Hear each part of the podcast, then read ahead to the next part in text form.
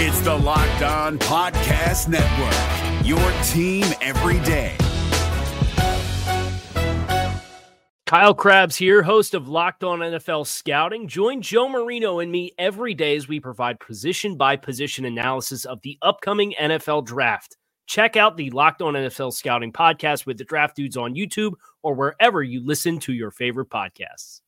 How should the Carolina Panthers go about building around Bryce Young this offseason? We'll talk about it right here on this weekly Friday mailbag edition of Locked On Panthers. You are Locked On Panthers, your daily Carolina Panthers podcast. Part of the Locked On Podcast Network. Your team every day.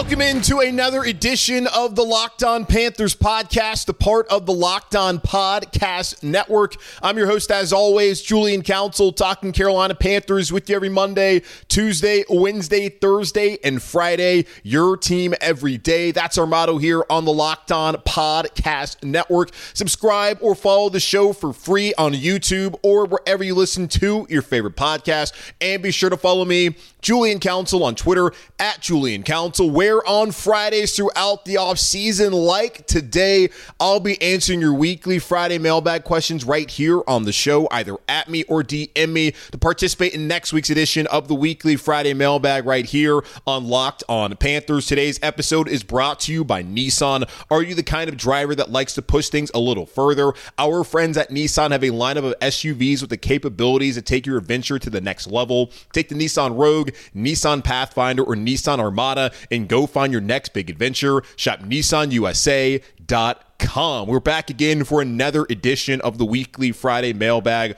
on Locked on Panthers. And I know the last couple of weeks. I haven't necessarily always done the mailbag because some big news came out, like last week, Ejiro Evero being retained as Panthers defensive coordinator. The Carolina Panthers have actually uh, named their entire staff on Thursday afternoon. We'll talk probably more about that on Monday and look at potential free agents from Seattle, as it's a very Seattle heavy staff that could potentially come here to Carolina. We'll say that for Monday on the show here on Locked On Panthers. But let me get into your weekly Friday mailbag questions here today. Starting off with Quay, who asked, would you rather us build an offense around Bryce from the free agency or draft? Secondly, being that our defensive coordinator turned lemons into lemonade, do we sacrifice defense for the sake of Bryce and our offense? Now, answering your first question, the best teams in the NFL build through the draft and also through smart trades, and they want to fill holes through free agency. You don't want to be free agent heavy, having to sign all of the players that you expect to be major contributors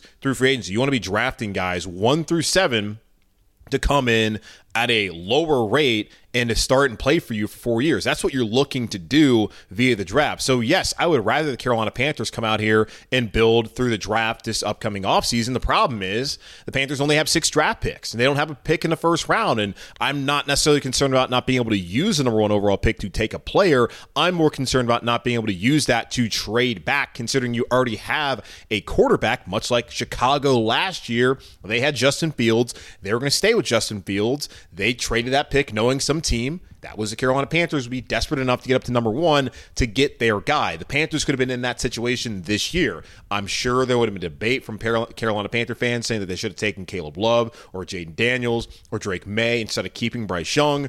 But David Tepper, is committed to Bryce Young. Dave Canales, who's taking this job, is committed to Bryce Young. Dan Morgan is committed to Bryce Young. They could have used that number one overall pick to get more picks to be able to build this roster. Like Washington's a team that has a ton of picks in the top 100. That's going to help them be able to control the draft. Chicago is the same kind of way. The Panthers only have six picks throughout the draft, and the first one does not come until pick 33, the first pick in the second round. It's not as easy as it's said and it's done for the Carolina Panthers heading into the NFL draft in April. Now, looking at last year, the way they tried to build around Bryce, they primarily did it through free agency.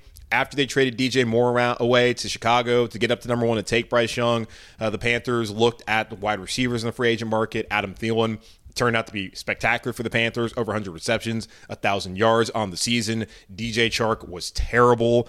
Hayden Hurst was not good either. Then had a concussion that cost him pretty much the second half of the season. Miles Sanders, worst year of his career. The free agent signings that they signed last year they went one for four. And that just goes to show you it's not as simple as, okay, Sanders had a great year running the ball for Philadelphia. He has a relationship with Deuce Staley, bring him to Carolina. We saw how that worked out. It's not as simple as, okay, Hayden Hurst played well last year in Cincinnati, bring him here in a tight end friendly scheme, and he'll play the same way. That did not work out. DJ Chark, somebody that Frank Reich's wanted to have for years, he came to Carolina, and we saw how that worked. Adam Thielen, the only one that worked out for them as far as the free agent signings for guys they put around Bryce Young. The draft, they took Jonathan Mingo in the second round. He was one of the worst receivers in the NFL this past year. Chandler Zavala, they took in the fourth round, had to start some games due to injuries at the guard spots in Carolina. He was god awful. The Panthers just missed on everybody on offense that they put around Bryce Young that they were hoping would help him in his rookie year. This year, the Panthers still need to be focused on the draft, but we know they can't just run out Adam Thielen, Jonathan Mingo, and that be it as far as the receivers. They have to be aggressive in trying to find someone who can fill in as not even just a number one. Can they find like a true number three receiver? I guess that's really what that Thielen is. Can they find a true number two instead of what they had this past season? I would like to see them uh, build through the draft. I don't think it's as simple as them being able to do that considering where the picks are and how few picks they have this offseason. But that's where it needs to start off first. At pick 33, you need to find a difference maker. It doesn't necessarily have to be someone who's going to be with Bryce, but a difference maker, someone who can be a foundational piece for the Panthers for the next five plus years. That's what you need to find there at pick 33. We'll see if they're able to do that. Now, going over to, in, as far as your question about should they sacrifice the defense for the offense, ah, man, I just don't, I don't love that was by doing that, which you what you're asking is, are you trading away like Brian Burns? If you tag him, you're going to trade him away. You already have one of the worst pass rushes in the NFL. You have no other players on the roster currently that provide any semblance of a pass rush. Are you just going to completely abandon that? And again, you don't have the picks, and it's not like you're going to be able to easily get a free agent pass rusher to come in here, as we just saw this past year with Justin Houston did not work out. And are you going to be interested in potentially getting rid of Derrick Brown? This is a line of scrimmage game. We saw how poorly the Carolina Panthers played in the line of scrimmage last year. Do you want to take away arguably your best player just to get Bryce Young a number one wide receiver? Is that going to help you win games? You got to score points to win games. So I understand the argument there, and it's far more entertaining to watch a high powered offense and a terrible defense than a terrible offense and a very a good to not a, a good defense. Let's not say very good. They were pretty bad in a lot of categories last year. I would like to find a balance there. I, I don't want to completely tear down the defense just for Bryce Young to have success, and I don't want to completely just neglect Bryce Young either. It's that's why it's going to be more than just one off season to rebuild this team and get the Carolina Panthers to a point where they can actually be competitive moving forward. Uh, moving over now to Luke, who asks, "Is it possible he ends up as a one and done player in regards to Chandler Zavala? I draw similarities to Brandon Smith in 2022, drafted by a different coaching staff and didn't perform to standard, and a new staff moved on. Zavala was an obvious Campen pick, and I'm pretty sure, according to PFF, he was the worst rated guard league wide last year. If the Panthers add adequate depth through the draft and free agency, the possibility of Zavala not making the roster seems to grow. I think for him and uh, Cade Mays, they're both starting over. Everyone is really starting over in terms of evaluation process from the coaching staff standpoint. Now, Dan Morgan was already here, and Dan Morgan was a part of the process to draft Chandler Zavala, to draft Cade Mays, and to bring in some of these other players that are signed as free agents or were in the draft classes before those two guys came here to Carolina. So understand that. I don't know if it's complete mm, let's say like blank slate for them. But with Zavala, like he did not play well, and it's so funny to think back now that the conversation was around him coming in and competing with Brady Christensen at left guard. That would have not have been a conversation at all or a competition at all had Zavala not started off camp on the pup list, as he was just terrible this year, and we barely got to see Brady. Um, I could I could see it possibly. You have to look and see what free agents that have ties to this coaching staff, especially on the offensive side of the ball, are available. All five of the projected starters heading into the 23 season are still under contract. That's something I went over as we were breaking down how to fix the Panthers' offensive line this offseason. It will be an interesting development to see who's brought in, but I, I wouldn't rule it out. Fourth round pick from a year ago and that's not necessarily what you want to do. Brandon Smith was also a fourth round pick from the year prior, and the Carolina Panthers moved on from him as he showed that he just was not going to be someone who's going to fit. And a big part of that too was special teams wasn't going to be a plus special teams player. So why keep around a guy who's not going to help you defensively and it's not going to help you on special teams? Uh, another question coming from Ken about the offensive line. Considering we've seen the majority of the current starting O line play in two different offensive schemes to shockingly different degrees of success, do you believe that if they were all healthy and in a beneficial scheme, that they have potential to be a strength for the team as they are currently? As they are currently, do you believe that the members of this line are talented enough to start on teams that are playoff contenders? Taylor Moton for sure. Um, Austin Corbett's already shown when healthy that that's the case because he's played on a Super Bowl team. Bradley Bozeman has been on playoff teams before, but I don't think he's been better. He certainly hasn't been better than Tyler Linderbaum, who's replaced him there in Baltimore over the last couple of seasons.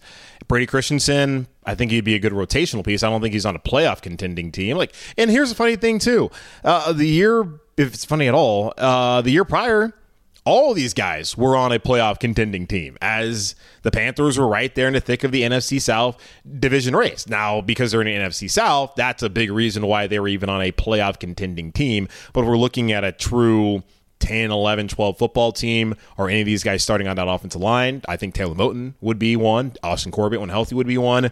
And the rest is up to your discretion and everyone else's discretion. I, I, don't I don't know. It's hard to say whether Ickey would after this past year. The year prior, I could see it happening, but this past year, no.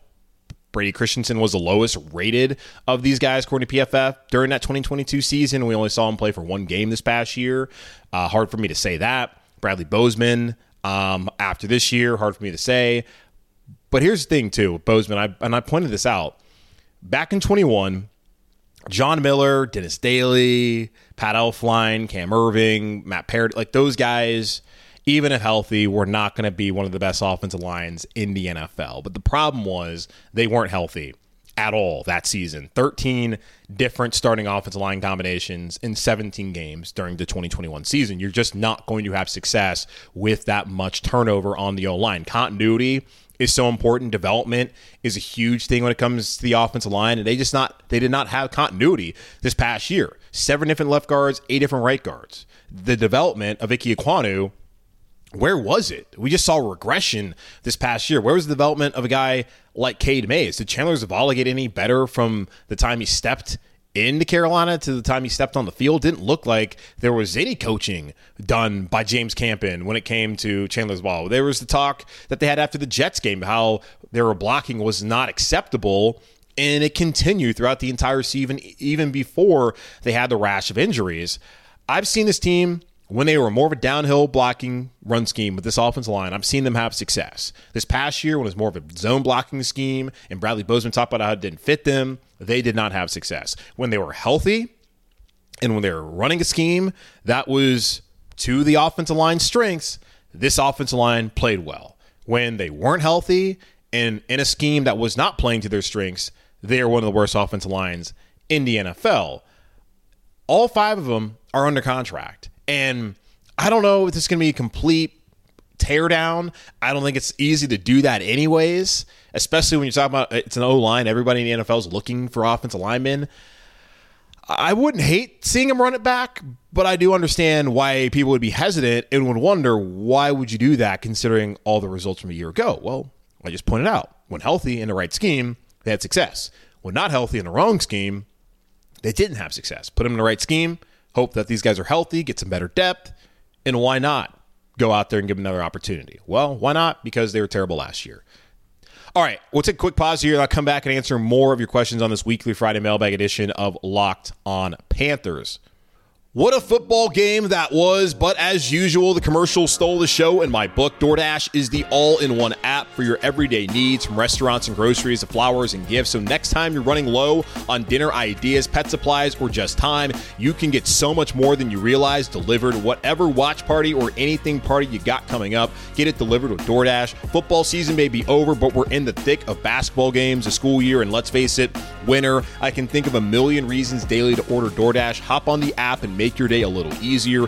Get dinner for tonight, groceries for the week, or a consolation prize for your sad friends in San Francisco, all on DoorDash. DoorDash, your door to more. Head to the DoorDash app to get everything you need delivered. If you're looking for the most comprehensive NFL draft coverage this offseason, look no further than the Locked On NFL Scouting Podcast. Join the draft dudes, Kyle Crabbs and Joe Marino, as they go position by position through the NFL free agent class and into the star studded crop of college stars who will be selected in the 2024 NFL Draft. If you want to know who your favorite NFL team should be adding to its roster, you need to check out Locked On NFL Scouting, available on YouTube and wherever you get your podcasts. Part of the Locked On Podcast Network. Your team every day. Let's get back into it. The weekly Friday mailbag here on Locked on Panthers. This question comes from Andy, who says, My question has to do with your breakdown of the cornerbacks this week. And y'all have been doing position evaluations ahead of free agency, done a lot of defensive uh, players so far, so defensive line, done linebackers, cornerbacks. Go check that out as we'll be doing offense this upcoming week. He says, I'm wondering if one reason why Donte Jackson's grades aren't that great is because when Jaycee is out, he's forced to be the number one corner and is matched against opposition's best receiver receiver, but he's really a solid number two corner and not a true shutdown corner. I wonder if his stats are significantly better during the games that Jaycee played, and if they are, then I would think that argues we should restructure his contract and keep him around. I went back and looked at all the games that Jaycee Horn played um, well, Donte Jackson played when Jaycee Horn was out there. So all the games that Jaycee played and with Donte out there also on the field, and just to try and compare the grades with Jaycee and without Jaycee. Now, the top five PFF grades that he had as far as overall grades in the games played, his top five, he had Chicago, that was this is Donte Jackson at 93.4. There was no Jaycee Horn.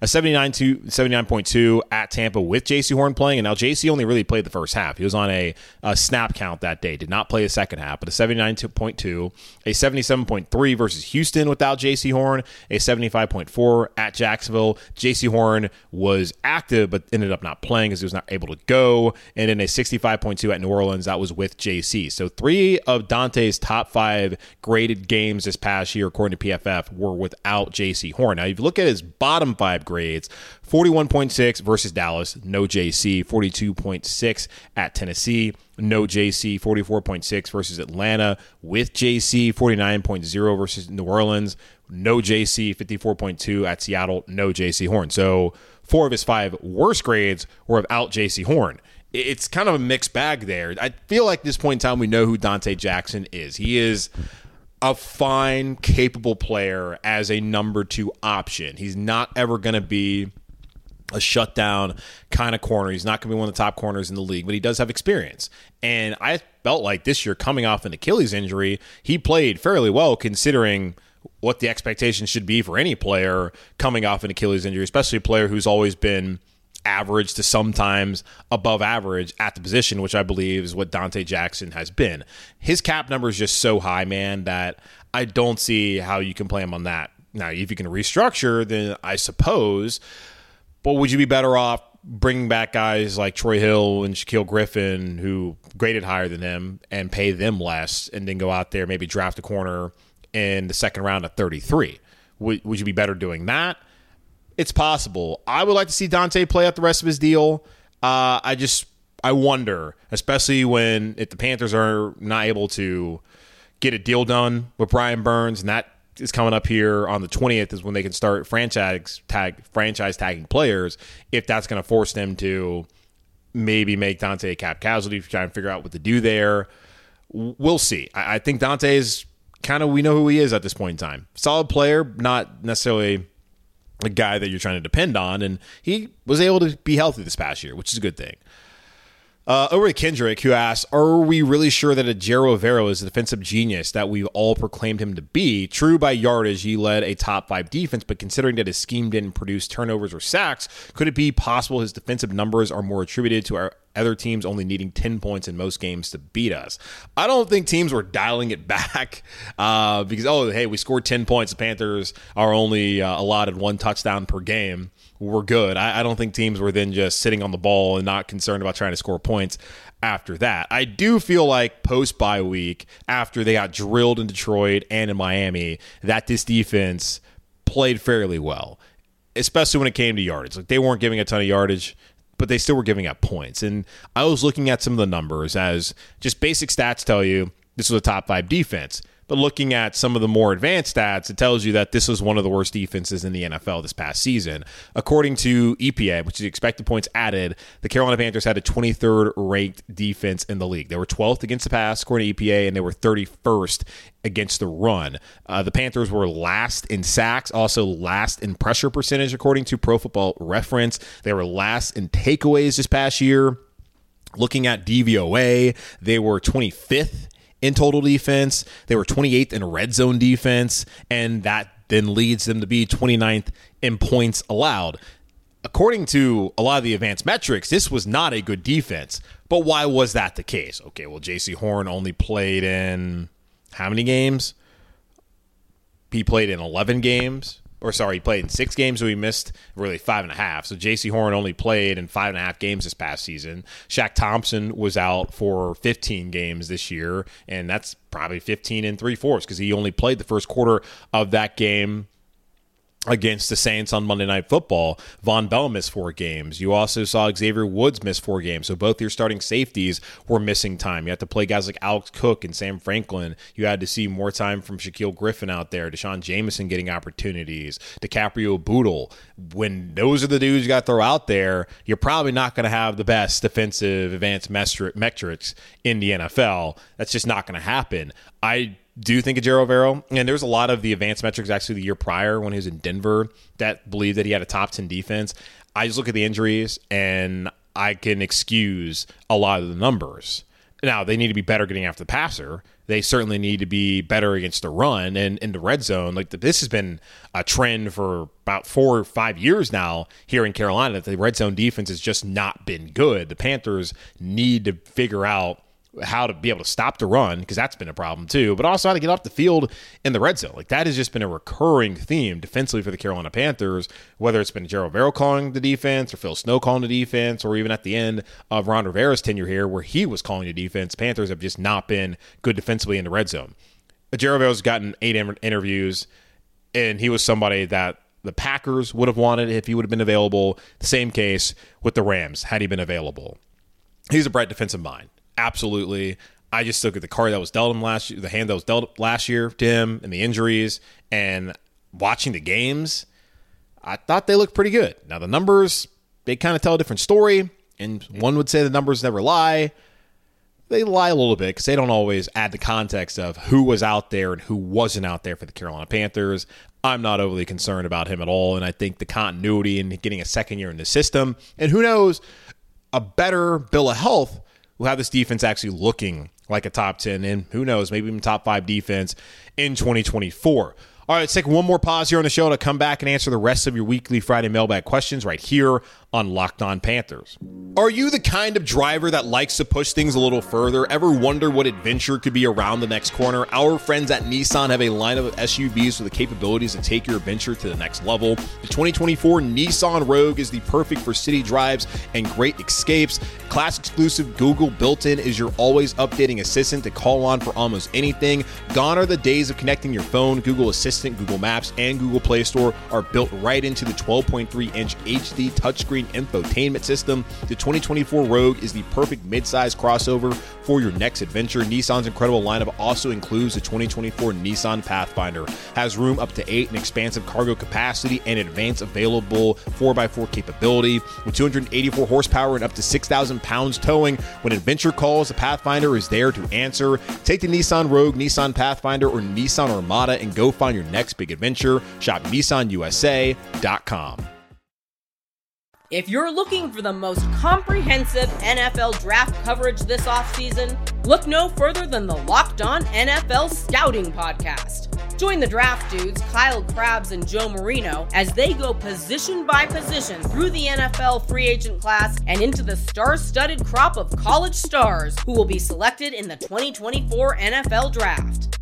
If you want to know who your favorite NFL team should be adding to its roster, you need to check out Locked On NFL Scouting, available on YouTube and wherever you get your podcasts. Part of the Locked On Podcast Network. Your team every day.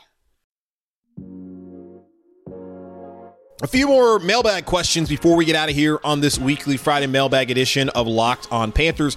Over to Mark, who has a lot of questions in this one question. Do you think the scouting department, all still here, has done a good job evaluating talent? And do you think the poor decisions to trade away draft picks for underperforming players and moving up in the draft, always an overpay, to pick for need instead of talent was because of the recommendations of the head of the analytics department, who's no longer here? Or do you think Fitterer left the ultimate decisions up to others? Or did he just go rogue and do whatever the hell he wanted to despite the input from talent evaluation team? Okay, a lot of questions there. Um, the last one, Scott Fitterer definitely did not go rogue. He's always been known as a consensus builder. That's from the coaching staff. That's with his own scouting department and with the owner. Scott Fitterer did not have the autonomy to go out there and be like, "This is what we're doing." David Tepper, as we are all aware, has a uh, major influence in what's going on here in Carolina. And there's no way he's allowing Scott Fitterer to go rogue and make some of those picks, especially when David Tepper is sitting like right there next to him in the war room. And uh, anything that happens, Scott Fitterer has to report to David Tepper and has to get his approval before these moves are made. And I don't necessarily think that's a bad thing to tell the owner if you're going to make a major decision like moving up to number one overall in the draft that you would have to go to him and be like, hey, this is what we're going to do. Um, but does the owner necessarily need to be the one who says no or yes to it? I don't know, but they should be aware of those kind of decisions. I don't think Scott Fitterer was going out there and just doing whatever the hell he wanted. That that does not add up to me. Now, do I think the scouting department has done a good job evaluating talent? No. They went 2 and 15 last year. This is the worst roster in the NFL. How have they done a good job evaluating talent? And if you look at the roster, who are the best players? Derrick Brown. Was Derrick Brown drafted by any of these guys? No. Dan Morgan didn't draft him. David Tepper, I mean, I guess he was here, but no. Scott Fitterer didn't draft him either. Matt Rhule did. but no, I Derrick Brown was here before the people who are now in charge. Brian Burns was before Rhule and all the people that are now here in charge. Taylor Moton was here before all of them. Uh, you want to say JJ Jansen one of the best players? Like they, I don't think they've done a good job really evaluating talent. Now, free agency wise, like Vonn Bell, Xavier Woods, those are solid players, absolutely. Defensively, that's worked out for the most part. Like Shaq was already here. Jared, getting uh, Frankie Luvu was great. Offensively, they've Austin Corbett was a good signing. There's just been way too many misses when you look at the draft. Have they done a good job evaluating talent in the draft? No. Have they done a good job evaluating talent via free agency? That's more of a mixed bag. There's going to be hits, there's going to be misses, and that's just the case with a lot of teams. But you need to be better at evaluating talent in the draft if you truly want to be able to build your team and win long term. And that's not what the Carolina Panthers have been able to do. Um, and then you asked, do you think the poor decisions to trade away draft picks for underperforming players and moving up in the draft to pick instead of talent was a recommendation of the head of analytics department? I don't know. I, I, can't say whether it was on one person or not. And that's what was difficult about the evaluation of Scott Fitterer. Like the draft has not been great. The trades, they weren't necessarily great either. But the question was, was he the one who was leading those decisions, or was he just going with the consensus and then the one that had to fall on the sword at the end of the day? That's what made it difficult. Um, okay, so we'll see. They just got Dan Morgan needs to do a better job. Brandt Tilis needs to do a good job here, and then whatever role Dave Canales is going to play, obviously he needs to do a good job for the Panthers. And David Tepper just needs to stay as far away from this team as possible. Charlotte FC is starting on Saturday. Go focus on the soccer team. Don't don't be in the room, buddy. Please go away. Um, last question coming from Alex. There's a couple wide receivers in the draft with familiar last names, Panther fans. Moose Muhammad, the third, and Luke McCaffrey. Do you think either are legitimate options for the Panthers or more just a name?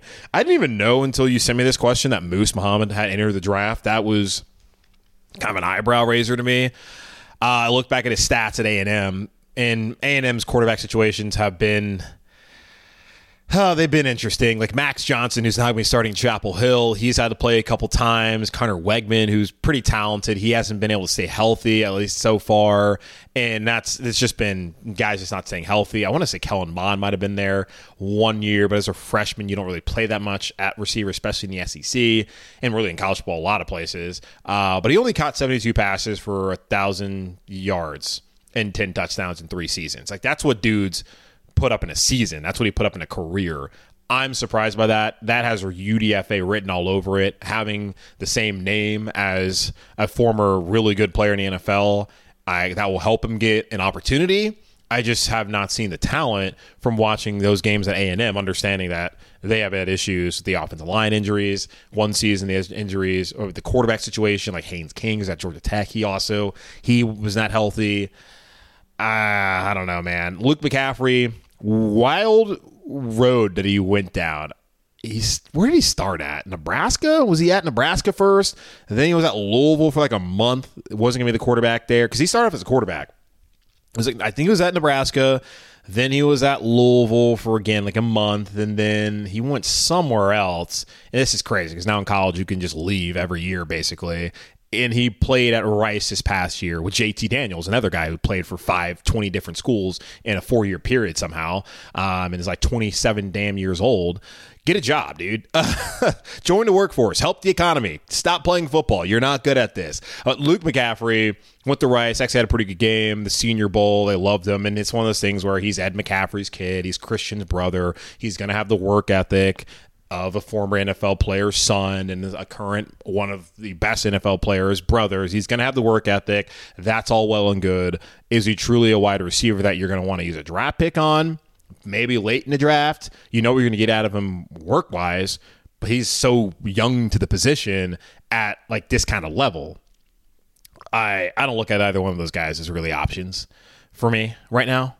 Uh, but we'll uh, talk about that more in April, who the Panthers could target once we figure out who's actually going to be on the team via free agency. But that's going to wrap up this edition of the Locked On Panthers podcast, part of Locked On Podcast Network, hosted by yours truly, Julian Council. Again, y'all subscribe follow the show for free on YouTube or wherever you listen to your favorite podcast. And be sure to follow me Julian Council on Twitter at Julian Council, where I'll be back again next Friday to answer your weekly Friday mailbag questions, either at me or DM me. But follow me first at Julian Council to get those questions into me now. But in the meantime, be safe, be happy, be whole as always, and forever keep pounding.